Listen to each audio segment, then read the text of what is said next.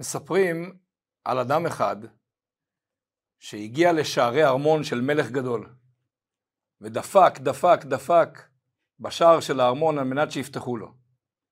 יוצא אליו השומר, שואל אותו, כן, מה אתה רוצה?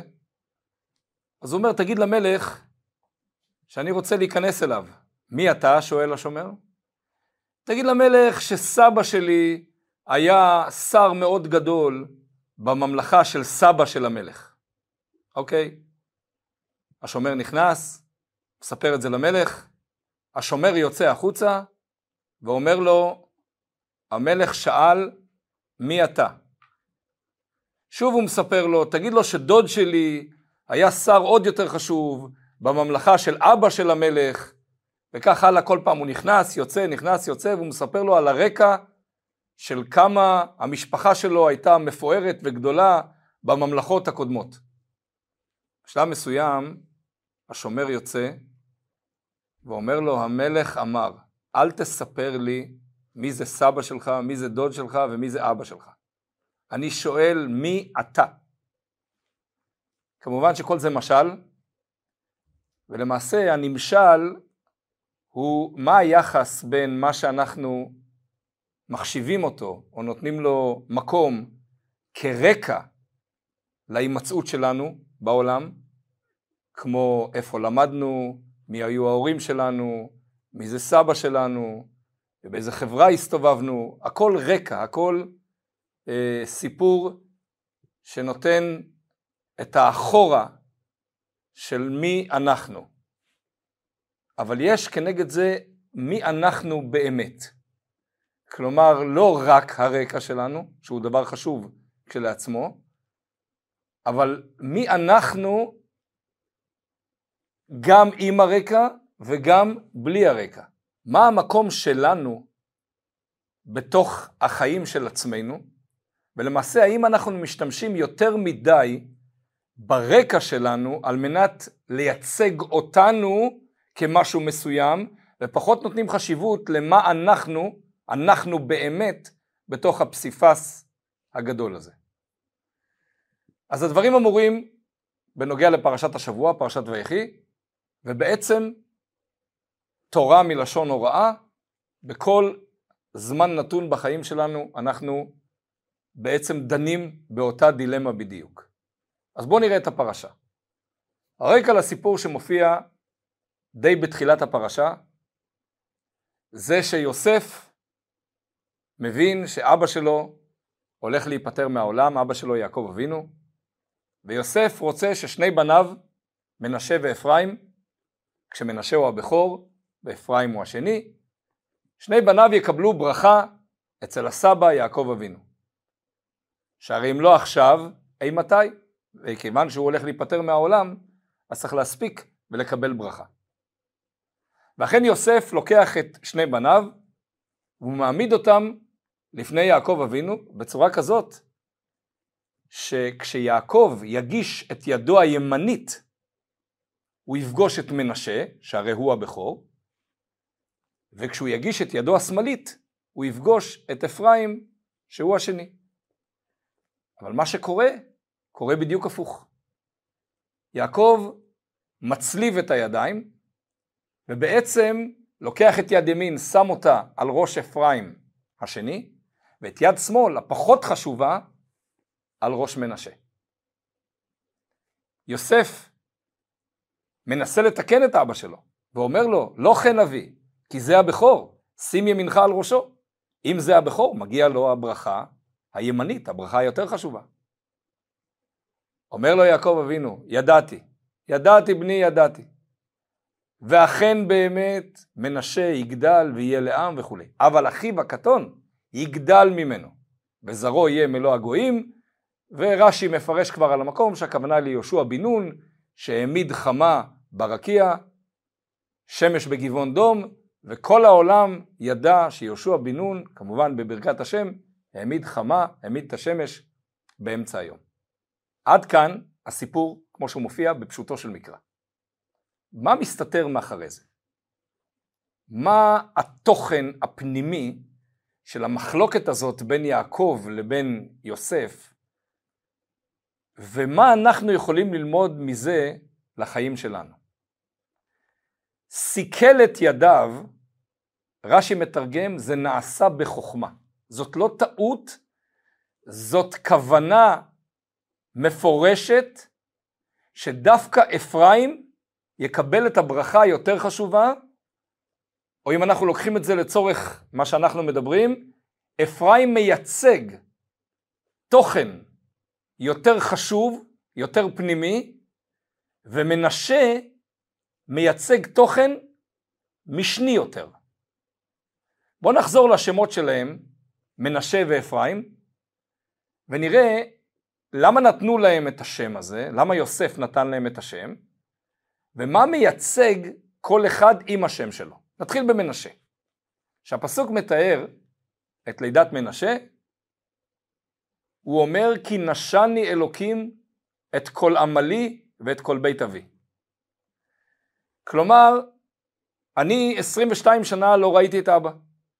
כלומר, אני נמצא בארץ נכר, כל כך הרבה שנים לא ראיתי את אבא ולא את בית אבא, ואני מודאג מהעובדה שהמרחק הפיזי בין בית אבא לבין ההוויה שלי במצרים, כך אומר יוסף, תגרום לי לשכוח את בית אבא. אני צריך לעשות מעשים שיזכירו לי את הרקע מאיפה אני מגיע. זאת המשמעות של השם מנשה. כל הזמן כשאני אגיד מנשה, אני אזכור שלולי התזכורת הזאת אני יכול לשכוח את בית אבא, והתזכורת הזאת מזכירה לי כל הזמן מאיפה אני מגיע. מה אומר השם אפרים? השם אפרים לא מדבר על רקע, הוא לא מדבר על תזכורת. הוא מדבר כי הפרני אלוקים בארץ עוני. הוא מדבר על זה שבארץ עוני, במקום הקשה הזה שנקרא מצרים, המיצרים והגבולים, במקום הזה אני מסוגל לפרוט ולרבות, ולא רק פיזית, אלא גם רוחנית. ואפילו שזה קשה, אפילו שאני מוקף במצרים שחיים באטמוספירה אחרת מבחינה רוחנית, הפסוק מתאר אותם בשם ערוות הארץ, המקום המאוס ביותר בעולם, אבל אני במקום הזה יכול לא רק לשרוד, אלא גם לפרוט ולרבות מבחינה רוחנית. אז אם ככה, שני הבנים מייצגים שני סוגי חשיבה. אחת מדברת על רקע, לתת מקום לרקע, לתת מקום מאיפה הגענו, מי זה אבא שלנו, מי זה סבא שלנו, איזה מקום למדנו, באיזה חברה הסתובבנו, הכל בעבר. הגישה השנייה מדברת על לתת מקום להווה, לעשייה בתוך ההווה. יש גם מקום לעבר, אבל העבר הוא משני. ואם נחזור לאותו סיפור שהתחלנו איתו, בעצם הגישה של הדופק בדלת מול הגישה של המלך זה בדיוק אותו דבר.